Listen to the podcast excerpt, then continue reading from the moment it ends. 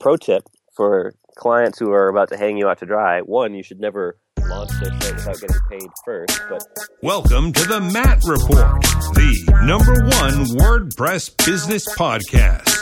This isn't geek speak. It's about the journey of success and failure as a WordPress entrepreneur.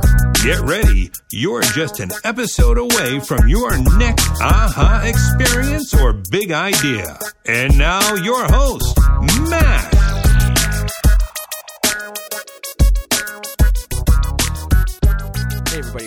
Episode 47. Today, my guest is Brian Richards, who started a theme called Startbox, works for a company called Web Dev Studios, and is also doing something called WP Sessions, which is like an online WordCamp uh, of sorts where you get to come and learn from some of the top uh, talent in the WordPress industry. Uh, I really like Brian's take on freelancing, on being an entrepreneur, on doing great work. One of the best parts of this is he never really considered himself an entrepreneur in all of this. He's not quite sure where he gets it from. So it's going to be interesting hearing that story and seeing how successful he's become um, without having the business on the forefront, right? Sort of just doing this for the love and finding good stuff come from it. Uh, a couple house keeping rules as always. Uh, I'd like you to, if you're interested in the show, you like it, iTunes, uh, I'm on there. Would love a, a, rating. I always ask for a five star. At this point, if even if you want to give me a one star, as long as I get some feedback on iTunes, I'll be happy uh, with that. Uh, mattreport.com, mattreport.com slash subscribe. Join the mailing list, uh, and I'll email you when these awesome shows come out. Uh, other than that, look forward to a great episode, and we'll see you on the flip side. Hey, everybody. Hey, everybody. Welcome back to another amazing Matt Report episode. Today, joined by a former guest, somebody who moved up the charts right to VIP back number two spot, Brian Richards. Brian, welcome to the show. For the folks who don't know, who are you? What do you do? Sure. My name is Brian Richards. I currently work for Web Dev Studios, which is an amazing company.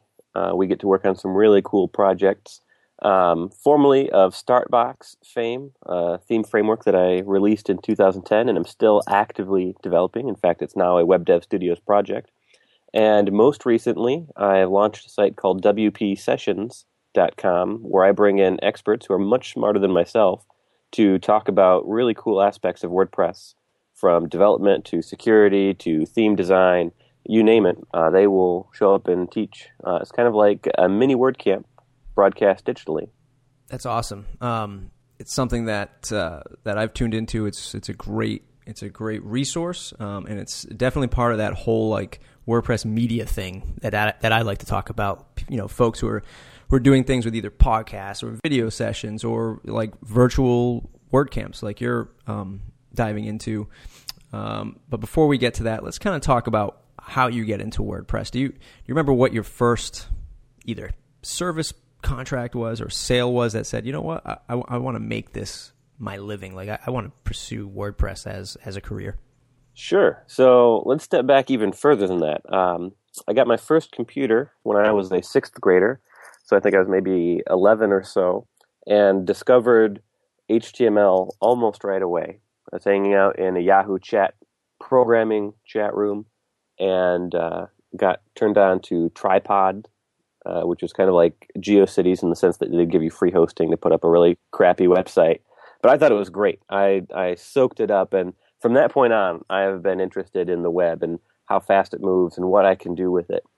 Um, so throughout high school and college, I was doing freelance stuff, just making simple HTML based sites because that was all I knew HTML and CSS. And I really wanted to be able to provide my clients with something that they could control. My senior year of college, I was doing an independent study, and someone pointed me in the direction of WordPress, and I was blown away. I'd heard of it briefly before that, but I thought it was just for blogging.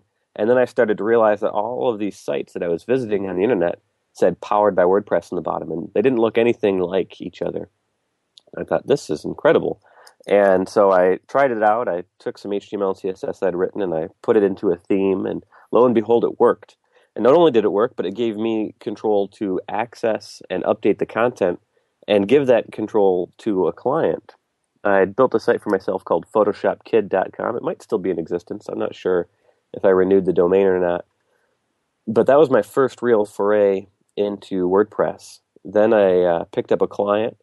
Um, my very next client, I said, "Hey, I'm going to set you up on this thing so that you can update the site yourself," and they loved it. And uh, I'm surprised that they loved it. This was back uh, pre WordPress 2. Point, I think it was about 2.3 ish. So the interface wasn't that friendly for them, but they thought it was great. They didn't need a computer science degree to know how to change their site, and uh, I didn't have to sit at my phone at their beck and call to get it running. um, let's talk about that Photoshop site real quick.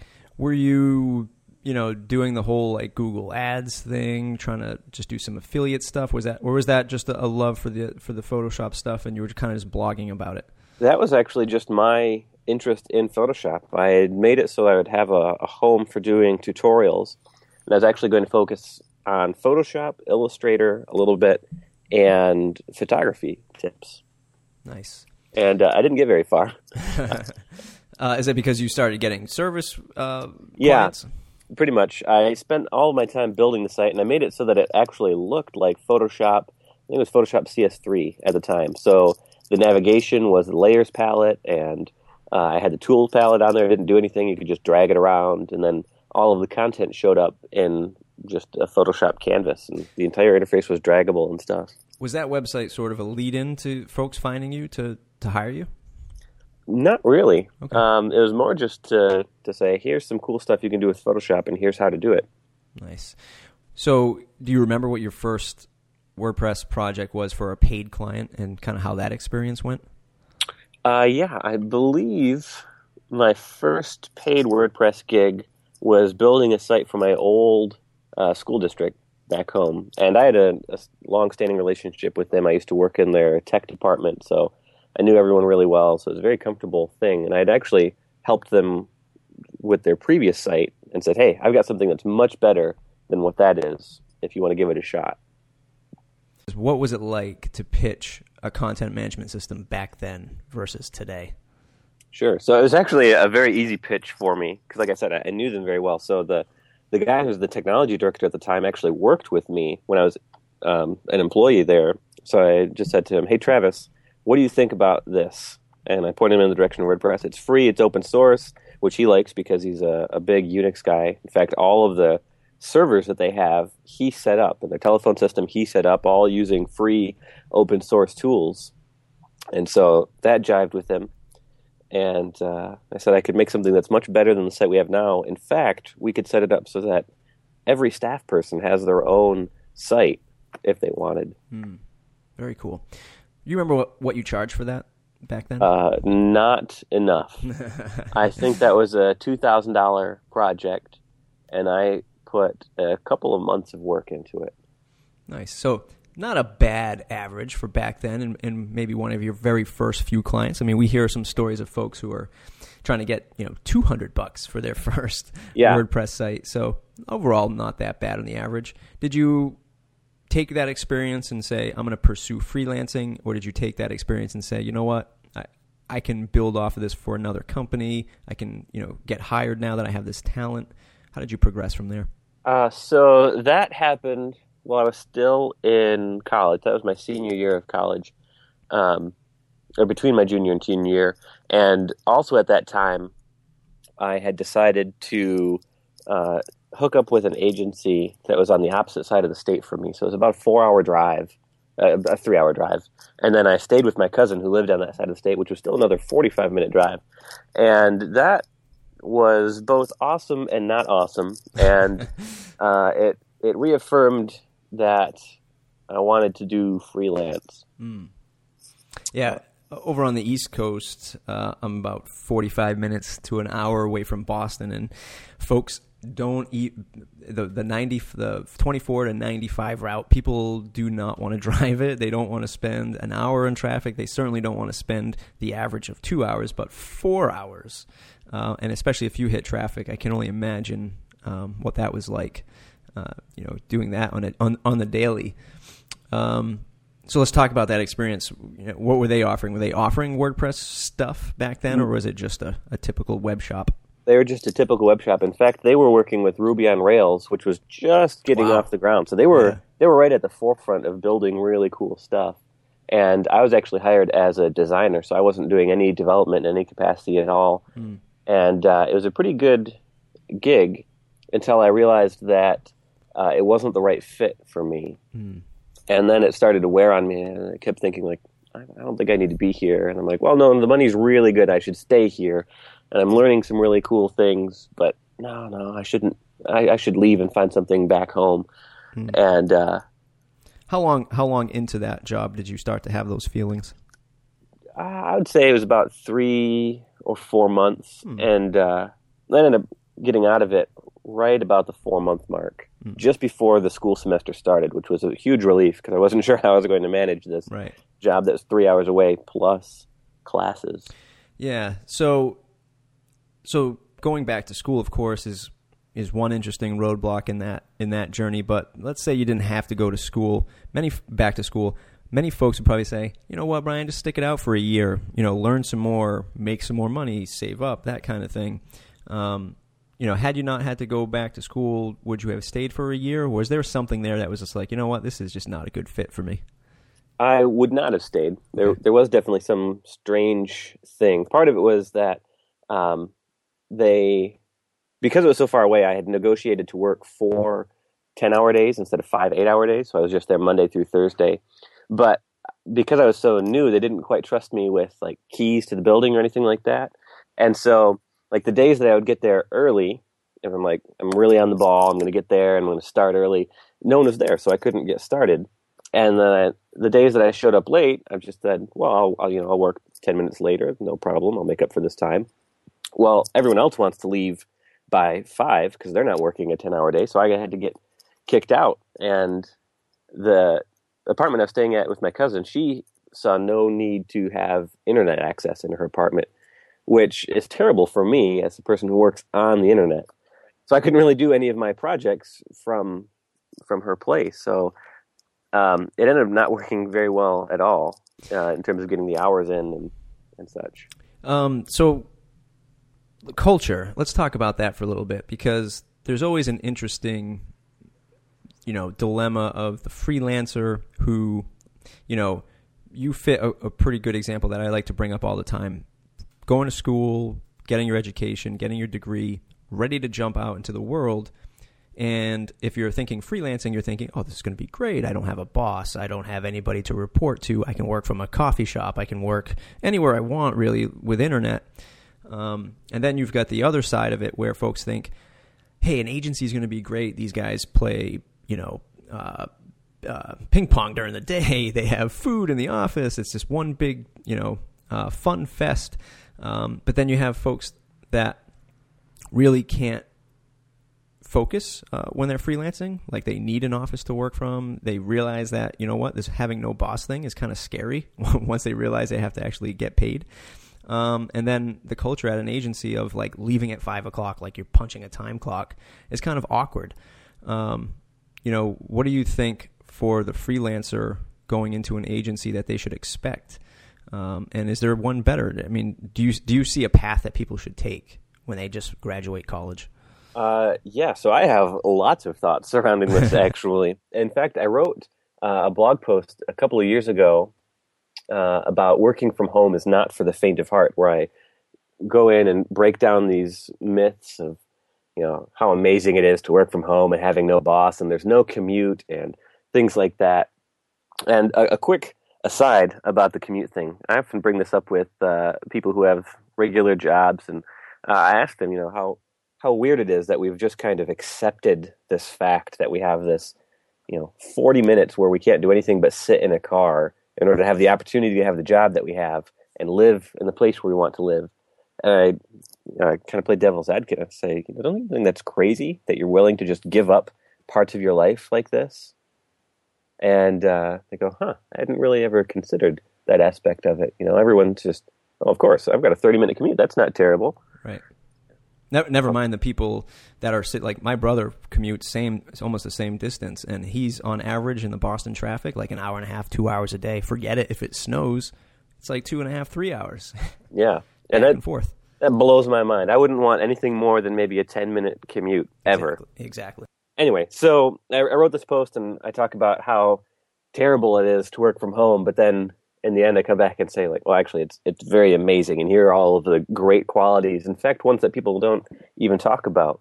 Um, I would challenge people who think they have to go to college to get the job that they want to instead maybe focus on just testing out the career that they want first. I knew this actually even before going into college. In fact, my degree is in photography, and I went entirely to have the experience of meeting people and going out on my own in a fairly, you know, safe environment. Many would argue that college isn't safe, but it's far more structured than just saying, "Okay, goodbye, mom and dad. I'm going to leave home and go to a completely foreign city. I have no experience paying any bills or, or you know, making my own meals or any of that." So it's a very structured, you know, uh, opportunity.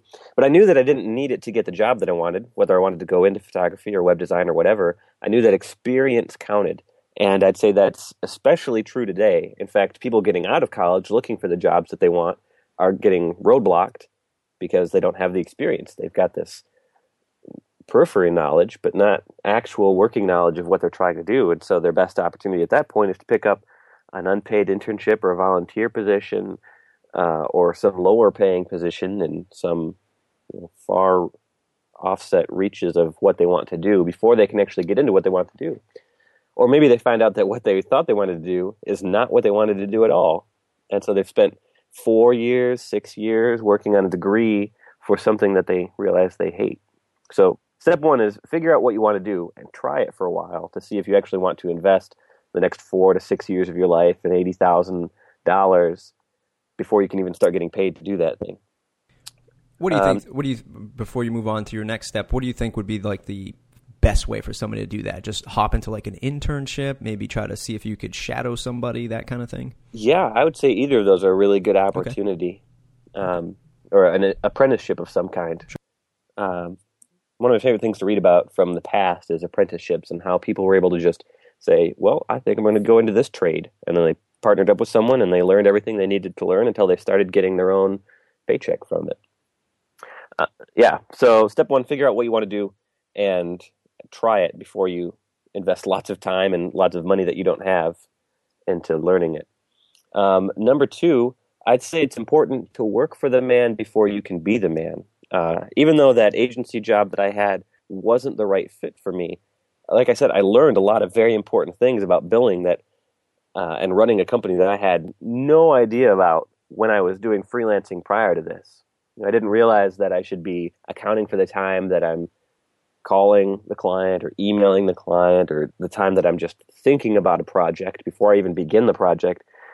Even though it'd be weird to put those as line items and an invoice that I send them, I need to account for that time in in the estimate that I'm providing, and um, ultimately the the work I'm getting paid for.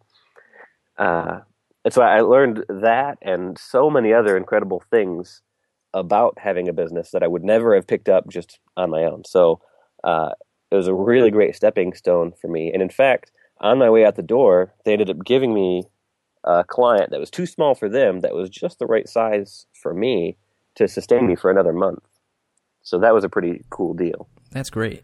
The yeah. I love the quote. It's important to work for the man before you can be the man. Um, so often I see, especially with some of the interns that we bring in, is they just don't, you know, we try to obviously, like every good web agency is going to do, is find the happy balance between creating something great and falling in the lines of the budget.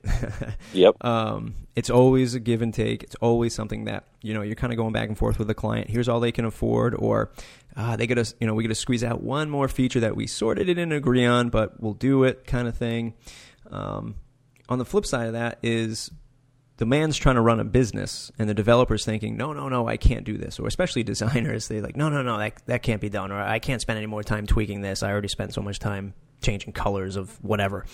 Um, but if you're not, if you if you don't get that experience of billing, um, creating invoices, negotiating prices, doing the discovery sessions, and and God forbid the worst part is the accounts receivable, right? When somebody doesn't pay you. Oh yeah. and then you have to track that down. That's a whole new world.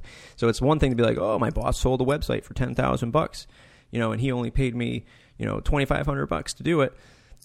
You know, the other the flip side is all the costs, the taxes, the overhead of running that business and then waiting for the client to pay you. You've already been paid, you know, Mr. or Mrs. developer. Now I have to go chase that client. So there's some some things in there that folks might not be privy to um, Yeah. when they start There's their own business.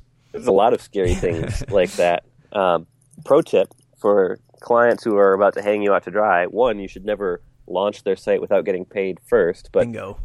when you ultimately break that rule because you say, "Well, I can trust this client. We've got a good relationship," and you launch the site anyway, don't give them all of the keys. Reserve a couple for yourself so that if they do hang you out to dry, you can um, make sure that they are aware that you can turn their site back off. I had a client who was very uh, slow to pay, and I learned later on that this is kind of how he was with everyone. But uh, he, I, I learned from someone who was working with him that yeah, he's probably not going to pay you for another couple of months. Uh, he's told me this. I said, "Oh, really? He told you that? Okay." So in my invoice, I, I put in a standard 10 net 30 where I added 10% to the bill unless he paid within 30 days, and he didn't. And uh, then another 30 days passed. And I said, Look, I've been very patient, and I really appreciate what you're trying to do with this site, but I can't afford to work for free. And if I can't get paid soon, I'm going to have to turn the site back off until you're able to pay for it. And uh, that that spoke to him loud and clear. And I got a paycheck that week. Mm. That's a tremendous pro tip. Yeah. Coupled with a real world experience. Yeah. So Um, that's great. Uh, there's so there's some other things I want to get into. I want to talk about how your how did Startbox come up? Um, what were the thoughts on that? How did that come Sure. about? It was a fairly organic process. When I was starting with WordPress, I the first few sites that I was doing, I didn't really have a good you know base from what I was working with, and so every site was somewhat different. The code base was completely different. And then I came across a theme called Sandbox, which blew my mind. It was just a really ugly looking theme. It had no no real design at all. But I saw this little showcase that they'd put together, and it looked dramatically different. And all that was changing was the CSS. It was kind of like the CSS Zen Garden, and they had actually pioneered a few functions that found their way into WordPress core later, called body class, post class, and comment class. And what these do is add dynamically different classes to the body tag, to the post um, container, and to the comment container, based on you know what you're viewing on the site, so that you can target that thing and style it differently. And this unlocked so many possibilities in my mind of like, oh wow, I could style the site to look differently during the month of December. I could style the shop category to look different from the frogs category, to look different from the you know general news category, things like that. I could make posts that are in this category have a different you know background or different icon next to their title. All of these things. And so I used that for uh, probably about six to ten months before I realized that I kept making the same set of changes to the theme. So I thought, well, I'll just merge these changes into the theme itself, and I'll rename it to Startbox because it's Sandbox, but it's my starting theme. And I used that for about a year and a half or so before I realized that other people probably wanted the exact same tools that I'd built for myself to use on the sites that they're making. And so then I spent the next year rewriting it from the ground up, basically, because I had you know pieces of code from this tutorial and from that tutorial, and it was just a terrible mess that no one should ever be forced to use. And I wrote something that I thought was pretty decent, and then I put it up for sale, and sure enough, people were excited to use it. Mm. You brought something up before where you said you you kind of had the foresight to to understand you needed some experience, um, you know, in a business. We talked about the apprenticeship, shadowing, that kind of thing. Is it because you've you've always had the uh, the desire to be an entrepreneur? You've always been an entrepreneur, and was this your when you when you started Startbox was was that always in the back of your mind like I'm going to be an entrepreneur and I'm going to sell this theme? Uh, It wasn't uh, initially. It, it be, certainly became the drive later on when I realized that wow, I've got a product here that people might actually want, and I could definitely get paid for this, and either supplement my client work or even forego client work. And uh, that definitely became the drive down the road. Uh, I never really considered myself to be uh, having this entrepreneurial force, but looking back at my history, that is definitely the case. Going Yes. from yeah. like even even at a young age, knowing before you know, like in high school, thinking like, well, I don't really need to go to college. I could just start working on whatever it is I want to do. Well, that and that, that's what makes me wonder if, in the back of your mind, you were always thinking of building something, and, and not by I don't mean a product, but I mean the business, the legacy. You know wh- who you are, what you're, what you stand for, that kind of Yeah. thing. Um, curious if um, if it was just something that you were raised with, or you just ha- have been exposed to it. Um, you know, through something else. I'm Not really sure where I picked that up. Both of my parents have had very traditional jobs. Uh, mean, My mom's retired now. My dad's almost retired, but yeah, I, yeah, I'm not sure where that came from. so, what year was uh, did you officially launch the Startbox? Uh, Startbox went up for sale in 2010, Okay. and so we are actually, I think this week is the third year that it's been available for the public, wow. and now it's available for free. I realized about halfway through that that I didn't want to stop budding developers from using it. I know that I personally would have never gotten it had I saw that it had a price tag. I would have said, "Well, forget that. I'll just pick up this free theme and modify it to meet my needs." And so I put it out there for for guys like myself who weren't going to open up their wallet, and instead uh, decided to charge exclusively for support and for uh, child themes that I had made for it. So I could say, you know, here's all of the different things that you can do with Startbox, and if you want to, you know, take this up and modify it, you can buy it. There's a lot of discussion going on lately about WordPress theme company sustainability, prices, yearly prices, support. Um, really starting to see some of this stuff um, go through some growing pains. Is the best way I can I can Yeah. put it. Uh, you know, what were the challenges you faced when you launched, and um, you know why did why the eventual free um, set and and all that good stuff. Sure. So I also saw these dangers uh, early on. Um, I talked to a lot of the theme guys before I put my shop up, and you know, what are your experiences? You know, how do your customers handle things? And um, I learned right away that I should not do a lifetime membership because eventually the clients are going to keep coming back with questions, and I'm not going to be making any money from from helping them.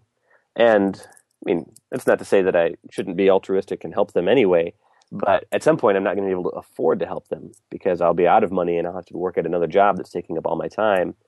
And then they're kind of just out of luck. So uh, I learned right away to, to not do a lifetime membership. And that has worked out fairly well for me. But then the, uh, the other side of the coin is well, now you have to keep providing value if you want them to return to renew their license, to buy other products. And I think that's a good thing because it puts it on me to not just, you know, kind of rest on my laurels and stop releasing things. I have to continue to put out quality work. I have to continue to impress them with the customer service that they're receiving. Otherwise, they'll just walk away. Right, right.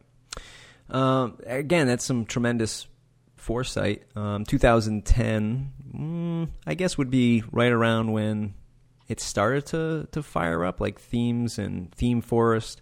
Uh, were starting to get super popular, and, and we started to see some of the, the all stars rising. Uh, you know, did you have any any roadblocks with selling or, or marketing the theme, or is it just too much all at once? What was it about getting it off the ground um, to make it that sustainable? Ah, business? sure. So I I basically fell flat right after I launched. I had a huge launch, and that was very successful. And then things kind of trickled up, and that was all on me. I did zero marketing whatsoever because I had thrown off the shackles of client work. I had said to work exclusively on Startbox for about the last three months prior to launch, so I could get it all polished, get the documentation out the door, get the site launched, you know, get a few child themes ready to ship with it, and I made it and got out the door, and then I had no money left. I, I'd started to get paid from the theme sales, of course, but that only served to offset how I had depleted savings to get to that point.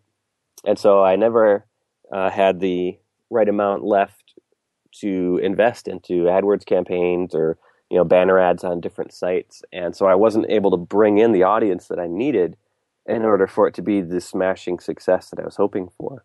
So I picked up client work again and uh, used that to offset the cost of developing Startbox, and that was going really well.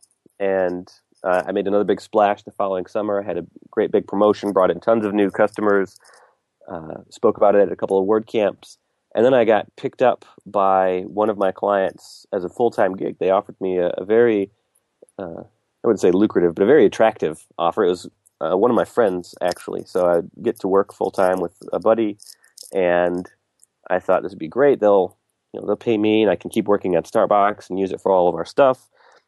And uh, that ended up falling flat uh, as well for for Startbox at least, because it, it mm. took so much of my focus away. Right, right. Uh, so, especially people in my audience, and a lot of folks that are just now seemingly getting into WordPress to start their WordPress business, they hear stories like yours, and it's like, well, I just you know started a, started a, a, starter theme, and then I I made some child themes, designed it, threw it together, uploaded it to .org, you know, sent it out for free, and then I had a paid version. Really quite, really quite simple. Um, but under the hood, um, you know, it, this this product took you a long time to build. Um, child themes just, you know, didn't create themselves. What kind of overhead were you looking at? You know, when you first initially started, like six months, nine months to develop everything and, and get it the way it was on launch um, give folks a, a, sample of what the timeline actually was, so they don't think that you just did it in a weekend, or did you do it in a weekend? uh, that's that's a good primer. I had a presentation that I gave in Chicago uh, at WordCamp Chicago. I think it was 2011, and uh, it was about being successful and you know overcoming these myths of the overnight success and the uh, reality of, of all of these successes that you see is they've got about 10,000 hours of work already put in um, before they they get to be the success that you see. And to put that in perspective, that's about five years of working eight hours a day, five days a week to, to become uh, a so called expert in what you're doing. And for Startbox, it was considerably less time to develop, but I had already put in my time becoming the developer who could build it. So, like I said, I had I had started with it maybe in 2009. So I was working with it for about a year and a half, and then I took about six months to completely redevelop it to get it out for launch, and then another uh, six months or so to get the first six child themes out. So about a month a piece for the theme, which I'd say is pretty good. And uh, then zero time into any marketing or, or promotional efforts which of course, if you build it, they will not come. If you build it and tell them that it exists and tell them why they should care about it, then they'll come. And then if you make a compelling enough offer of, you know, this is exactly what you've been looking for and, and why you want this over every other possible opportunity, then they'll open up their wallet and share some of their hard earned dollars with you. Yeah. That's uh that's a great that's a great story, and that's a it's a great fact, right? Because a lot of the folks that we see, they're not spending the time marketing, and it's it's really not their fault because you know, as developers and even just as a general entrepreneur, we get so excited about our ideas. Yep. And we're just like, this is awesome. Like, we, who's not going to want to buy this, right? Like, WooThemes who, right? I'm going to build this and they will come and they will buy this from me because it's just tremendous. Or the design is so great and you're like, this is the most beautiful theme ever. Of course, you're going to come buy this, um, you know, but it's not the case. Um, let me ask you this question: Do you think that the folks who buy themes, and especially folks that buy frameworks or starter themes in order to build somebody's site for them, do you think there's enough I'm trying to think of a way to phrase this. Do you think the price to utility of a theme, the ratio, is enough where somebody who's a WordPress, you know, junior developer might say, you know what, I'm going to buy a Startbox, I'm going to buy a Canvas, and I'm going to buy a Studio Press. I'm going to spend a thousand bucks and have this toolbox of stuff that I can do for my clients. Do you think folks fall into that, or do they just get married to one solution within WordPress? So, I think that's kind of a, a twofold thing. Uh, one, I don't think they do that because I I think many people misplace the value in these tools. Right? So people look at a theme and they go, "Oh my gosh, this is hundred dollars, or this is seventy dollars. I just don't know if it's worth it. Let me shop around some more." But to hire someone to build you a custom site that looks as good as one of these finished, polished themes, it's obviously going to cost you vastly more than seventy-five dollars. So, uh, but we it's commoditized, right? So we're like, oh well, I'm, I'm going to get the theme that's only sixty dollars because it looks almost as good and it, it saves me fifteen bucks. I think more people should approach it, especially people running a business of I'm going to, or just getting started, I'm going to set myself up with a toolbox so I can cater to all of the different types of needs of the clients I'm going to have. But there's an obvious challenge of you know picking up several different frameworks in that each one works slightly differently.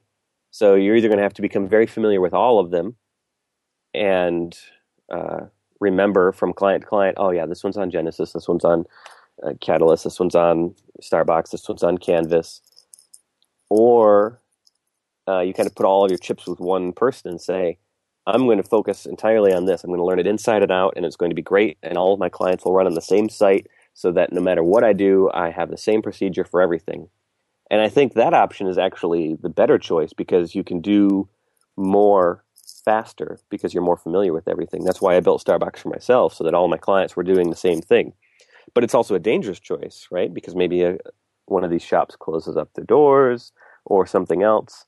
But there's beauty in the sense that it's open source, and even if they're done, you still have all of the code. And if you've been working with it enough, you're familiar enough to uh, extend it as you need. And if it's making you enough money, you can continue to, you know, hire people, experts like Sucuri or Jaquith to review, uh, to take audits of the change that you're making to it, so that it's still secure and and stable for all of your clients, even even long term. Cool. Very cool. Let's uh, let's fast forward a little bit. Um, how did you get involved with web dev um, and your position there? Sure. Now? So I mentioned very briefly that um, right after Startbox started to pick up again, I picked up a full time position working for a friend or working with a friend for another company, and I thought that was brilliant. And um, until I got put into a management position, which was another tremendous learning opportunity for me, but not necessarily what I wanted to be doing long term. And so I didn't get to be a developer very, very long. I ended up leading a team of about four other people, both designers and developers. And I was kind of like the middleman. I'm taking projects from the marketing team and from the, the business team and then sending it out to my guy saying, okay, we need you to build this, we need you to build this. Oh, this one sounds like a lot of fun. Let me know how it goes because I'm very interested in it. But never actually getting to build any of the things. And so uh, I kind of got drained from that, and Startbox took a serious hit because instead of having extra hours in the day to work on Startbox again, I now had even fewer hours in the day. And so I, I wasn't even necessarily looking to leave the job. I didn't realize I had these feelings until I was chatting with Brad from WebDev about uh, a new hire they were looking for. Um, I actually had a friend in mind, and turns out he didn't. He was not looking for a job. Uh, he liked what he was doing at the time, and uh, then I realized, wait a minute, I fit this description perfectly. Hey, Brad, I have I mentioned that I do WordPress? He's like, yeah, I, I realized that you did. In fact, I assumed that you were talking to me because you wanted this job. Well, I do now, and so uh, that turned out to be an amazing decision. I I put in my two weeks at my former employer. Uh, in fact, they they asked like, "Is there any chance that we could keep you?" I said, "I don't think so. You'd basically have to double what you're paying me, and I don't think that's worth it for the work you have me doing. Like, yeah, you're right. We we can't do that. So long. and now this was a business that you worked uh, with your friend yep. at.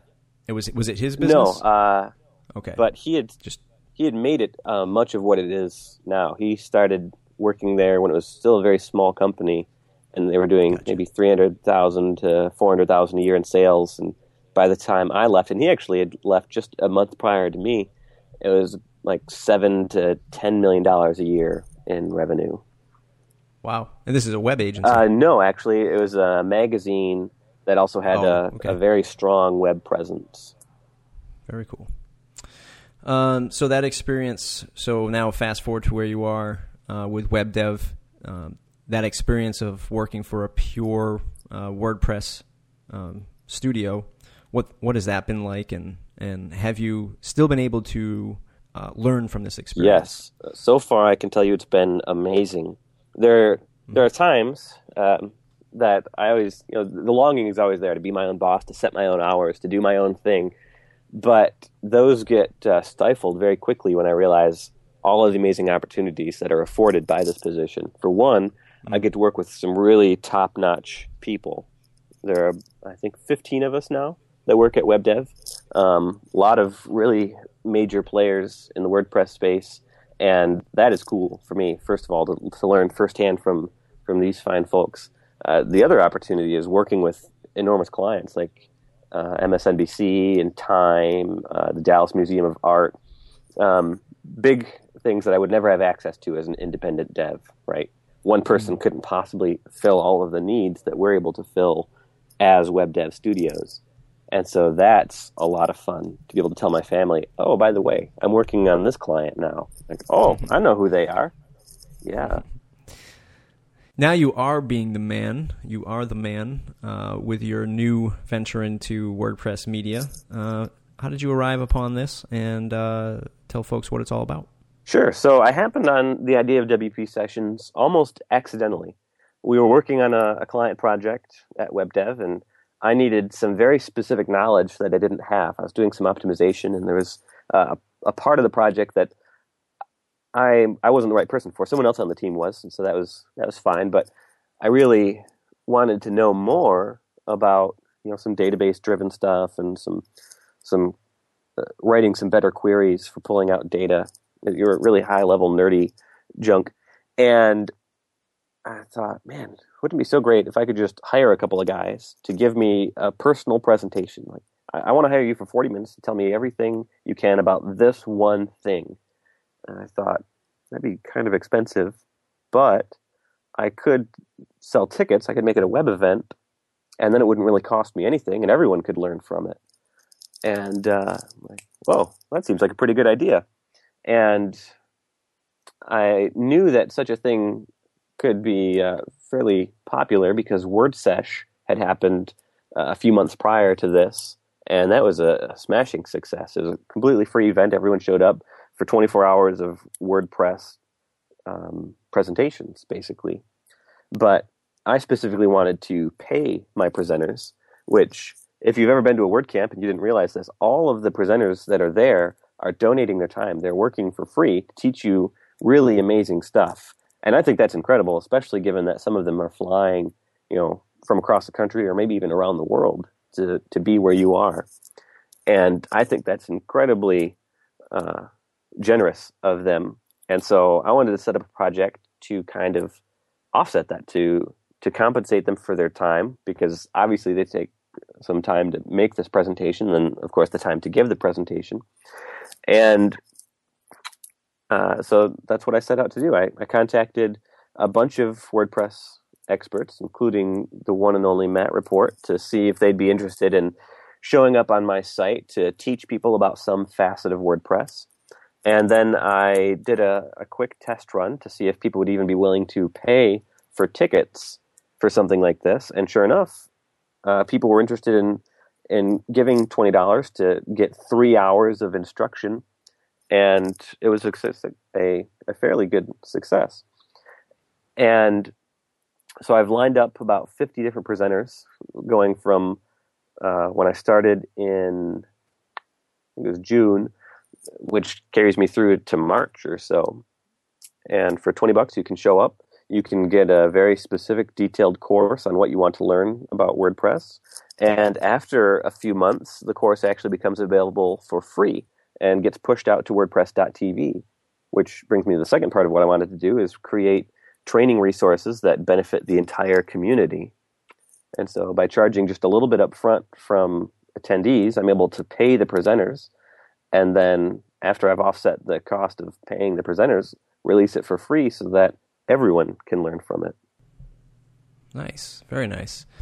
Um, so you're doing one a month, right? Yep. Is that correct? That is correct. Do you foresee yourself increasing that distribution a little bit more often um, because it does put you so far out on the calendar, or or do you find are you finding success with the once a month thing? The once a month is good for me right now because it's something that I can just kind of casually set up and promote and make sure that it happens uh, without having to stress so much about finding um, an audience, you know, for more than once per month.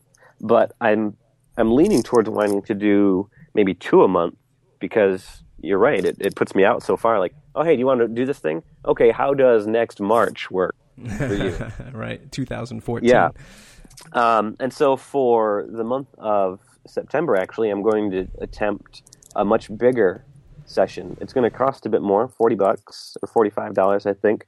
But I'm bringing in six presenters, and it's going to be sort of a, a WordPress theme boot camp. We've got people talking about um, higher level philosophy stuff of um, you know, working within the a better user experience to working with CSS preprocessors like Sass and Less to uh, building and, and selling commercial themes. Uh, I even have uh, a couple of guys from Automattic, um, Konstantin Obenland and, and Lance Willett, talking about developing for a massive audience and their experience working with the underscores theme and the default themes from 2011, 2012, 2013, and on. Very nice. That's awesome. Yeah. Um, so one would say that you you're more focused on developer designer crowd, um, yes, versus maybe the beginner to WordPress. Yep. At the moment, that Though is you- definitely At the moment, very yeah. cool. I didn't want to take away from the awesome work that guys like uh, Sean are doing with WP 101 or Mm-hmm. um, Bob WP, as he's known on Twitter, Mm-hmm. with his uh, WordPress classroom type stuff, where he'll teach you, Mm-hmm. take you through uh, getting up and running with the site. Very nice. What's what do you think the biggest challenge is for you right now? Uh, for WP sessions or in, in general? Um, let's go in general. Um, in general, having enough hours in the day. I have so many things that I want to do, and not enough time to do them. In fact, I often choose working on things over leisure activities like watching a movie or playing a video game or something like that because the work that I'm doing is just that exciting and fun. It's it's weird. Nice. Um, well, Brian, it's been an awesome, uh, awesome formal interview. I do appreciate you taking the time um, to sit down with us and share those stories. We're going to jump into the last few segments. Um, first segment, what's in your toolbox? What unique app are you using that may- maybe other folks don't know about uh, that you use uh, for productivity, for development, anything that you're using? So my favorite tool, bar none, is Sublime Text 2. I stumbled across that last year, and it has completely changed my development workflow for the better. Uh, I love it because there are so many extensions for it that I can basically custom tailor it to do exactly what I need. So I've got a linter in there so I can find out when my code is broken before I even save the file. Um, an extension for Git so that I can see what lines I've changed since I last committed, and all sorts of things like that. Most uh, developers know about it though, so that's not really a secret tool. Um, just recently, I've been getting into working on the command line more, so I've downloaded iTerm 2 for my terminal, and I switched to using the ZSH shell or Oh My Z shell, and that has proved to be very cool.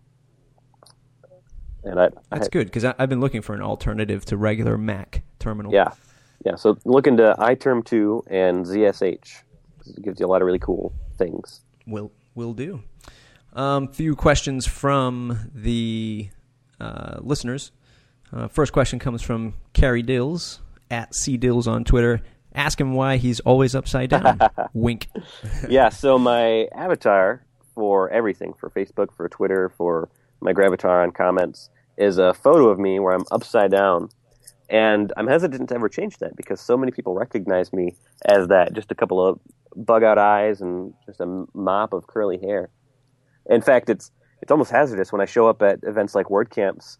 People don't recognize me, of course, and then they see my Twitter handle or my Twitter avatar, and they go, "Oh, you're that guy." um, second question uh, comes from Robert Nyberg at Rob Search on Twitter. What is the biggest challenge working with WordPress today? Mm, that's a good one. I would say being adaptive, and and that's true regardless of whether you're working with WordPress or or the rest of the web. But you know, being flexible enough to to know what's coming and to change your styles to match for that. You know, there's lots of talk about um, most web platforms moving towards a, a more JavaScript based approach. And we see that happening in WordPress core with the new media manager from 3.5 that was completely written using Backbone to the Heartbeat API that was introduced in 3.6 so that uh, data can um, traverse WordPress more freely, more quickly via JavaScript, uh, and etc. And now we've got theme shops like the Theme Foundry who released their collections theme that's powered almost entirely by JavaScript. Um, so there's there's shifts like that to be prepared for, and then there's also shifts in um, how content is being managed. From we've switched from just posts and pages to custom post types, and now we're talking about post formats and even more adaptive ways of working with content in the editor in WordPress where you don't even need to necessarily use post format, but you've got these content blocks that you could drop in potentially. Um, so lots of really cool things happening, lots of changes to be aware of, but you also have to be ready to kind of put the brakes on, right? So you have to you have to be aware of the changes and be ready to roll with them, but not quite yet because they take a lot of time to develop. Right. Good stuff. Good stuff. Let's jump into the lightning round where uh, I ask you a series of quick questions and you will have a series of quick answers. Go for it. The one plugin you cannot live without. I love Gravity Forms above all others. Whenever I'm launching a site, I tell people, regardless of what they're doing, you should probably get Gravity Forms because it'll be good for you. Absolutely. A favorite WordPress or business book? I love professional WordPress plugin development. Um, not just because it's by my boss, ah. but because I learned a lot of really cool things. I've been working with WordPress for about three years before I cracked it open and realized, oh wow, look at all this stuff that I didn't even know. That Brad guy's pretty smart. Yeah. Uh, the other Brad. uh, the uh, a quote you live or run your business by. Uh, I love the one that I shared earlier. Of you have to be the man, you have to work for the man before you can be the man. Uh, it's important to learn from others as much as you can uh, to add to your own experiences. Exactly. The best business or career advice you ever received? that would be Hmm, a good question. I never really got too much advice. I kind of just jumped out and did it. So my advice would be to spend at least a little bit of time researching, but not so much that you have uh, decision paralysis. Like if you've hmm. figured out ninety percent of the equation, you've you've wasted too much time. Hmm. Uh, what's the longest a client project ever took? Hmm. I had one that lasted about six months. Oh, that's not that bad. Um, if you had to switch to another CMS, what would it be? I hear that Drupal is fairly modular, and that's interesting. I'd definitely explore that. I don't know if I'd end up with it, but I would. I'd look into it for sure. When I was on the Dradcast, Brad almost killed me for saying Drupal way too many times. uh, who should I interview next? Uh, I would say either my coworker uh, Justin. He does a lot of really cool things.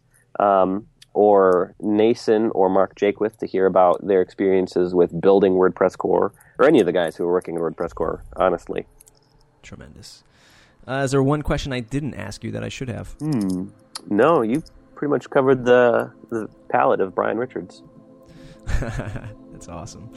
Uh, well, Brian, it's been a tremendous uh, episode. I'm sure folks are going to take a lot away from this. Where can folks find you to say thanks? Uh, they can find me on Twitter as Risen, but that's spelled R Z E N. And then my personal blog is rizzen.net, same deal, R Z E N.net. And WP Sessions is that? Yeah, WPSessions.com. Of course, my, my fun new project. you probably want to check that out if you want to learn cool WordPress things. Sweet. Well, Brian, thanks for uh, thanks for joining us, and we'll hopefully, I'm sure, in six months to eight months, get you back on because I'm sure you're going to have some other awesome experiences to share. Well, cool. I look forward to it. Awesome, Brian. Thanks yeah, a lot. Thank you. What a tremendous episode with Brian. I'm so glad he was able to join us, uh, give us some of his feedback on being a freelancer and a professional WordPress developer. Uh, if that's what you're setting out to do, definitely, definitely take some notes from this episode. You have to work for the man before you become the man. Uh, awesome advice from Brian. This track is called Prophecy from Zero Project. Just had something so epic with the name Risen to go with. Matt from the Matt Report, mattreport.com slash subscribe. We'll see you next time.